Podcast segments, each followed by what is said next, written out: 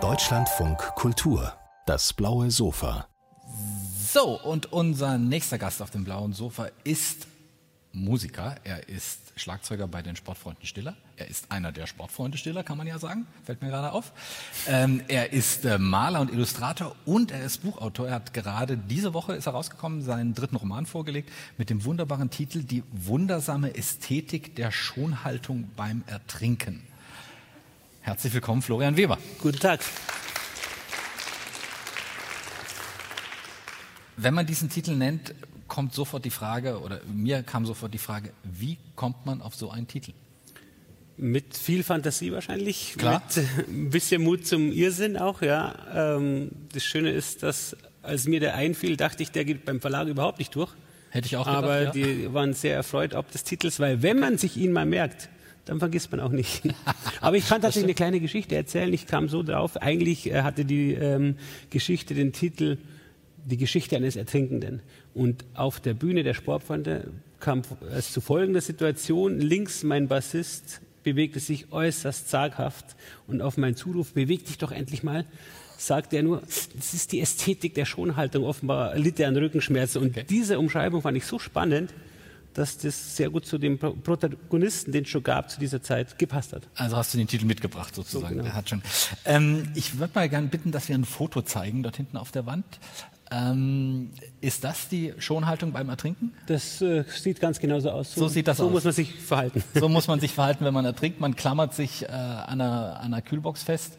Äh, da schwimmt noch eine Bierdose, äh, da schwimmt noch ein, das ist ein Schlagzeugstock, ne? Der, der Das da, ist in dem Fall ein Schlagzeugstock, weil, im weil, Buch ist weil, es eine Weil du Kokosnuss. das bist, genau. Äh, jetzt sind wir nämlich schon mitten im Buch drin. So beginnt dieses Buch. Ähm, stellen Sie sich aber noch vor, da schwimmt noch äh, ein paar Bierdosen mehr, glaube ich. Äh, da schwimmt ein Lama, da schwimmt ein toter Clown.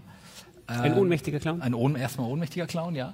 Ähm, das ist es, glaube ich, was, was am Anfang alles so rumschwimmt. Und äh, dieser Mann äh, ist, äh, heißt im äh, äh, Romanen eben nicht Florian Weber, der hier zu sehen ist, äh, sondern der heißt Heinrich Pohl. Äh, und der wacht plötzlich so auf. Ähm, war eine harte Nacht, die der hinter sich hat, oder was ist passiert? Es war eine harte Nacht, aber das weiß er vorerst nicht, denn er leidet an einer Amnesie und ähm, ja, wacht eben dieser Position auf und versucht sich fieberhaft zu erinnern, wie er in diese Situation kam und vor allem, wie er da auch wieder rauskommt. Ja, das stimmt. Sollte man sich überlegen, wie man da wieder rauskommt. Äh, er treibt irgendwo vor Florida im warmen Wasser. Ähm, diese Situation oder diese Szene ist eigentlich das, muss man sagen, das Ende des Buches, äh, das Ende der Geschichte, die äh, Florian Weber erzählt in, in seinem Roman. Ähm, dieser Heinrich Pohl, der dort im Wasser liegt, äh, der hat eine Menge hinter sich, ähm, bevor er da im Wasser landet. Ähm, der ist nämlich auf eine lange Reise mit seinem Onkel gegangen. Wie ist es dazu gekommen? Also ich finde es so nett, irgendwer lacht immer so nett, das finde ich schön. also ähm, Liegt vielleicht am Foto. Also. Vielleicht am Foto, vielleicht an der Erzählung. Also äh, Heinrich Pohl ähm, erinnert sich erstmal ähm, blitzgedankenartig an, an seine Kindheit, an die Vergangenheit, an, die, ähm, an das tolle, sehr schöne Verhältnis zu seinem Onkel. Letztlich, um jetzt einiges zu überspringen, erbt er eine Reise nach Amerika mit seinem Onkel, äh, um das Geheimnis von äh, fünf sehr besonderen Gegenständen, die aus des Onkels Antiquitätengeschäft äh, stammen, ähm, zu ergründen. Antiquitätengeschäft in München, muss man In sagen. München, ge- genau. Und ähm, der Onkel ist unheilbar krank, will aber zum Abschluss nochmal Heinrich den Weg ins Leben zeigen, ähm, das Leben zu genießen. Denn Heinrich ist eigentlich einer, der sich verschanzt und etwas zaghaft durchs Leben geht. Ähm, er weiß eigentlich gar nicht, was er da soll auf dieser Reise. Ähm, er entdeckt sozusagen nach und nach, dass es auch um ihn geht bei dieser Reise. Mehr wollen wir, mehr wollen wir nicht verraten vielleicht an dieser Stelle. Ähm, bei aller, aller Leichtigkeit und bei allem, ähm, bei allem Humor, den diese, den diese Geschichte wirklich hat, musste sehr lachen, äh, als ich sie gelesen habe, ähm, geht es um wirklich was sehr Ernstes. Es geht ja ums Sterben. Also Wendelin, der Antiquitätenhändler, äh, ist schwer krebskrank und es ist klar, dass es seine letzten äh, Kilometer sind, die er auf diesem, auf diesem Erdball zurücklegt. Ähm, diese Mischung aus Beschwerlichem und, und Leichtem, ähm, liegt Ihnen das als Autor? Ähm, es liegt grundsätzlich in, in mir als, als Mensch. Ja, ich habe sehr früh einen Verlust hinnehmen müssen als Kind. Das äh, begleitet einen stets, irritiert mich nicht, aber, aber begleitet mich. Und ähm, so dieses Schwanken zwischen Melancholie und doch dem sehr Positiven, ähm, da, da, sehe ich mich eigentlich auch als, als Mensch und so verankert, ähm, aber doch äh, sehr klar äh, nach vorne streben, nach vorne äh, guckend. Also ich bin dem, ähm, Onk, dem Onkel Wendelin in der Geschichte ähm, sehr viel näher als dem Heinrich, der mhm. eher ähm, in seiner Schonhaltung äh, des Lebens verharrt und erst ähm, sehr spät eben äh, auf dieser Reise entdeckt, was, es, was, was erstrebenswert ist im mhm. Leben. Also ist das Wissen um die Sterblichkeit, auch um die eigene Sterblichkeit, ist, ist ein ständiger Begleiter. Das ähm, liegt auf der Hand, würde ich mal sagen. Na, es gibt ja, gibt ja auch eine Strategie, das zu verdrängen, also, okay, ja, oder sich für unsterblich zu halten. Das machen ja auch viele. Das finde ich schön. Ja, sollte ich mal probieren. Ja, nee, auf alle Fälle. Äh, ist zum Beispiel die, eine, eine der Devisen von Onkel Wendelin, stets zu probieren, stets zu machen, nie den Drang zu verlieren, ähm, Dinge zum ersten Mal zu machen. Mhm. Und das Interessante ist ja, das Letzte, was wir im Leben tun werden, machen wir zum ersten Mal, sterben. nämlich sterben. Machen es auch zum einzigen Mal. Ich hoffe. Na, es würde bedeuten Wiedergeburt, dann würde man es vielleicht mehrfach, aber das, das weiß man nicht. Ähm, dieser Wendelin, dieser Onkel, äh, der hat ja eine ganz eigene Gabe, äh, ist nämlich die Gabe zum Geschichtenerzählen ähm, wo man nicht weiß, äh, spinnt er ein bisschen, äh, denkt er sich Sachen aus, äh, aber er hat zu jedem, zu jeder Begebenheit, zu jedem Ding, was passiert, kann er über Stunden hinweg, also in die kleinsten Details kann er, kann er, kann er sich Dinge ausdenken. Ähm, wird auch genannt, glaube ich, Konfu Kon Konfabulation. Konfabulation, ein toller Begriff, den ich vorher nicht kannte. Ähm, äh, woher kommt denn der? Woher der Begriff kommt, weiß ich nicht, aber er, was er bedeutet, könnte ich kurz vielleicht erzählen. Das, das ist äh, quasi der, der, krankhafte Drang, Dinge so auszubauen und so äh, zu überspitzen oder überzeichnen, dass es äh, eben nicht mehr der Wahrheit entspricht. Also der Drang, ähm, objektiv falsche Dinge anders darzustellen. Und in dem Zuge des Buches finde ich das eigentlich eine unglaublich einen unglaublich schönen Charakterzug, sage ich mal. Eigentlich ist es ja fast schon krankhaft, mhm. aber ähm, denn zu jedem Antiquitätengegenstand gibt es wunderbare Geschichten, die ähm, teilweise sehr wahr sind und teilweise aber man wirklich überlegt, hm, da ist jetzt aber doch auch die Konfabulation am, am, Erzählen. Und das finde ich eigentlich schön. Ich glaube, das passiert uns allen, dass wir, wenn wir mal so zurückblicken und aus, aus dem eigenen Fundus erzählen, dass äh, je mehr, je öfter wir eine Geschichte erzählen, immer blumiger die immer blumiger wird. Und ich finde das eigentlich völlig okay. Auch umso länger sie zurückliegt, umso mehr kann man sich auch ausschmücken. Ne? Das, äh, das Leerstellen ausfüllen. Heroischer kann man sich selbst auch Auch das, ja. auch das. Ähm, dieses Geschichtenerzählen ähm, bei Wendelin, äh, hat das auch vielleicht was ein bisschen damit zu tun, das nahende Sterben zu vielleicht ein bisschen vergessen zu machen oder dem, dem Tod eins auszuwischen? Also dem Tod eins auszuwischen, finde ich einen wunderbaren Satz. Eine meiner Lieblingsgeschichten, äh, der Brandner Kasper und das ewige Leben, dreht sich genau darum.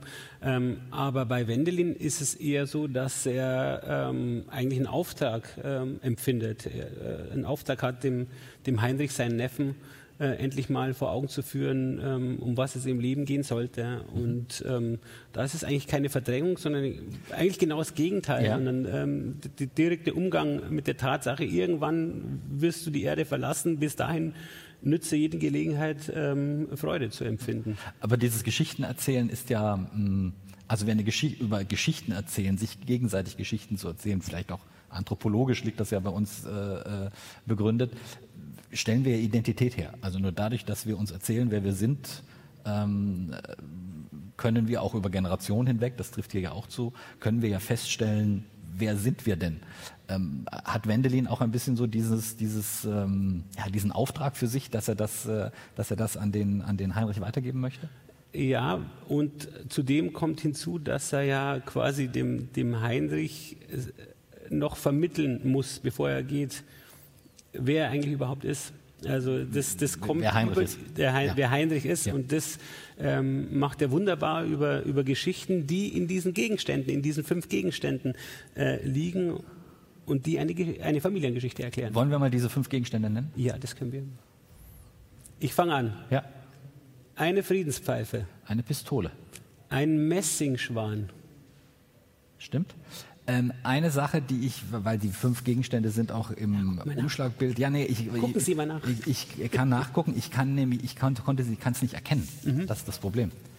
Das da, das kann ich nicht erkennen. Das ist eine Schale Kastanien. Ah, das sind die Kastanien. Genau, eine ah, Schale okay. Kastanien. Ähm, der letzte Gegenstand, der aufgelöst Sah wird. aus wie so eine Schneckenpfanne, habe ich gedacht. Und das ist äh, eine japanische Minikamera aus den ähm, 70er Jahren. Warum aus den 70er Jahren? Weil das sehr wichtig ist, dass die aus den 70er Jahren. Wie redet man über ein Buch, wo man das Ende nicht verraten will, ne? den Clou nicht verraten will? Ne? Genau, ja. Das ist echt gemein, muss man echt sagen. Also Sie, Sie müssen das Buch lesen, sonst wissen Sie gar nicht, über was wir gerade zu lächeln haben hier äh, oben. Diese fünf Gegenstände in der Tat haben eine wichtige, spielen eine wichtige Rolle. Ähm, wie viel Florian Weber steckt denn in dieser Geschichte drin? Und ich f- muss erklären, ich hasse diese Fragen normalerweise. Äh, was haben Sie denn mit, diesem, mit Ihren Romanfiguren zu tun? Das, das, meine ich, das meine ich jetzt gar nicht. Mir geht es gar nicht um die Figuren, sondern mir geht es wirklich um die, um die Art der Geschichte. Ähm, also auch um die Art, so auf das Leben zu gucken. Ja, ich, äh, wie vorhin schon er erklärt, ich bin ein Mensch, der äh, sehr positiv nach vorne blickt und diese ähm, offensive Geduld, die Onkel Wendelin immer predigt, die, die liegt schon auch in mir. Immer versuchen, etwas ins Laufen zu bringen, äh, keinen Stillst äh, Stillstand zu akzeptieren. Ähm, und ich glaube, in jedem Roman steckt irgendwie, weil man gräbt ja doch im eigenen äh, Fundus der Vergangenheit, um irgendwelche Geschichten hervorzuholen, ähm, der Autor selbst auch. Äh, Es ist natürlich bei weitem kein ähm, autobiografisches Buch oder äh, auch kein Ansatz dessen, aber ähm, in allen drei Büchern, die ich bisher geschrieben habe, gibt es immer wieder äh, für Leute, die mich kennen, äh, Geschichten zu entdecken, wo sie wissen, na, da steckst doch irgendwie ein bisschen du dahinter. Das schon. Diese lange Reise, der, also der zweite Teil der Roma, des Romanes, der erste Teil spielt eben, wie wir gesehen haben, im Wasser. Der zweite Teil ist dann die, ähm, eine lange Reise durch die USA, die dann eben im Wasser endet. Ähm, diese USA-Reise, gibt es da, gibt's da eine persönliche Beziehung da dazu? Ähm, den ersten Teil von Salt Lake City bis zu, ähm, zu den Arches in den, den Nationalpark, Ja. wo, die, wo das Objekt Friedenspfeife erklärt wird, ähm, den habe ich genauso Ah ja, äh, vollzogen okay, okay. mit meinem Freund, der in Salt Lake City lebt. Ähm, aber die Geschichte entstand danach. Äh, ab dann hilft die Technologie, Google Earth, und damit habe ich mich dann Und dann geht's. äh, bis über die Appalachen nach Florida Okay, bewegt. Ja. okay, okay. Aber es gibt eine Beziehung, das ist nicht Karl-May-mäßig äh, hier rein- hineingeträumt, sondern es gibt wirklich eine, eine innere Beziehung. Auch. Ja, wie gesagt, den ersten Teil den hat, hatte ich auch so beschritten, wie, wie beschrieben. Ja. Wir haben zu Beginn gesagt, Sie sind Schriftsteller und Musiker. Ähm, wir haben ja eine ganze Reihe von, von schreibenden Musikern in Deutschland. Ähm, ich erinnere an, an Sven Regner, der ja sehr genau trennt zwischen seiner Schriftstellerkarriere und seiner Musikkarriere. Und wenn man mit ihm als Schriftsteller zum Beispiel auf dem blauen Sofa sitzt, möchte er über eines nicht reden und das ist über Element of Crime. Ähm, er trennt das auch sehr genau. Wie, wie ist das bei Ihnen? Ist das, ähm, sind das zwei sehr getrennte Welten, zwei, zwei sehr getrennte auch Berufe, die Sie, die Sie ausüben, oder ist das, hängt das sehr miteinander zusammen? Ich finde schon, dass sich das bedingt und Ja. ähm, bei mir zumindest mich, mich inspiriert. Also die beiden Welten verschwimmen insofern, dass, dass Ideen hin und her springen. Also ich, ähm, ich habe jetzt daraus zum Beispiel zwei, drei Sätze genommen, für die ich ähm, ein Lied, die für, für ein Lied hergenommen habe, Okay. ein Lied geschrieben habe, das ich auch bei Lesungen präsentieren will. Und somit zwangsläufig verbinden sich diese Welten. Ähm, aber äh, es ist natürlich ein großer Unterschied, ein Buch zu schreiben, was ich vom Ansatz her fast einfacher finde, als ein gutes Lied zu schreiben, bei dem man innerhalb kürzester Zeit die Leute ja sofort treffen muss, äh, emotional binden muss. Ähm, beim Buch gibt es einige Bögen, die man äh, spannen äh, kann und auch wieder verlieren kann. Dramaturgie, natürlich wichtig, aber im Lied muss, müssen die ersten Sätze ähm, gleich mal ballern und das finde ich fast äh, anstrengender als ein Buch zu schreiben. Dennoch, so, so strikt trennen würde ich es jetzt nicht. Okay, ist, ist, die, ist das Teamwork äh, Band ähm, schwerer oder leichter als sozusagen das, das äh, alleine vor sich hinschreiben? Also wenn ich überzeugt bin von einem Lied, den anderen beiden vorstelle, und es abgelehnt wird, dann ist es sau schwer für mich. das ist dann einfacher, wenn man äh, nur mit sich selbst ja. äh, äh eine Geschichte entwickelt. Den Lektor, den kriegt man leichter rum dann. Ja, da kommt es darauf an, was unten noch zugesteckt wird. Nee, Schmarrn. Also auch die, das ist eine spannende Arbeit, aber, aber mit einer Band, äh, also wenn man denkt, man hätte den größten Hit geschrieben und die, die anderen beiden drehen sich weg, während man das Lied vorstellt, das ja, ist natürlich das ist ein blödes Gefühl, hart, das glaube ich ja. Das glaube ich.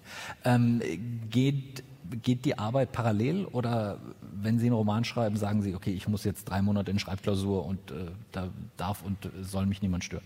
Das geht wunderbar parallel. Ja. Ich bin auch keiner, der irgendwie einen festgeschriebenen Schreibtisch braucht oder äh, erst einmal zwei Tage Ruhe und dann kann er schreiben. Ich ähm, bin total glücklich, dass ich da, wo ich bin, wo ich mich bewege, egal ob Zug, äh, Tourbus ähm, oder in einem Café schreiben kann okay. äh, und im nächsten Moment auch wieder Konzerte spielen könnte. Jetzt haben wir lange keine Konzerte gespielt, ja. aber ähm, das geht wunderbar bei mir. Okay.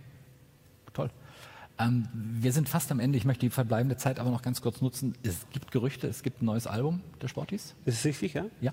Wir ähm, haben die ersten Konzerte jetzt im Mai. Die erste Single kommt Ende April.